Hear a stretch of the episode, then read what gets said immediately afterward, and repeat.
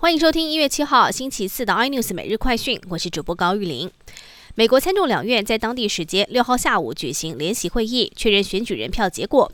但是，许多川普支持者因为不满拜登当选，大举冲进国会山庄，导致会议被迫中断，议员全部紧急撤离。而警方也发射催泪弹跟瓦斯弹。警方透露，冲突总共造成四个人不幸死亡，五十多个人被逮。国王大力光今天召开线上法说会，公布了去年第四季营业净利八十三点八八亿元，累计去年全年税后权益两百四十五点二八亿，年减百分之十三，每股权益一百八十二点八六元。展望后市，执行长林恩平表示，现在半导体缺货严重，一月会比十二月还差，而二月因为春节影响会更低。但他也预告，大力光将会有采用新制成的产品，预计今年就会看到。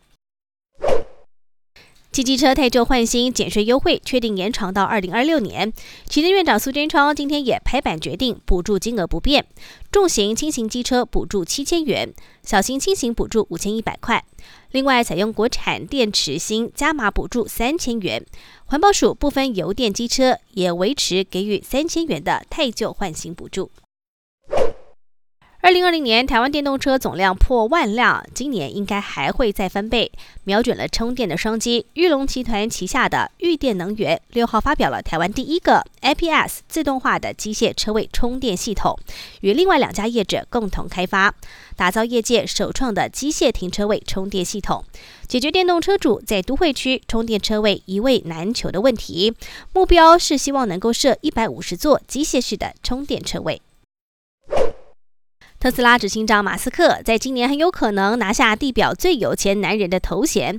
目前首富是亚马逊创办人贝佐斯，从二零一七年十月份以来，一直在彭博亿万富豪排行榜的榜首位置。但随着特斯拉股价六号大涨二点八趴，到了每股七百五十五点九八美元，马斯克的身价距离贝佐斯只差不到三十亿美元。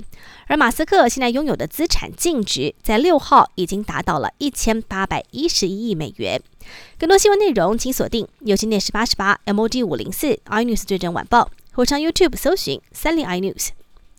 感谢台湾最大 Podcast 公司声浪技术支持。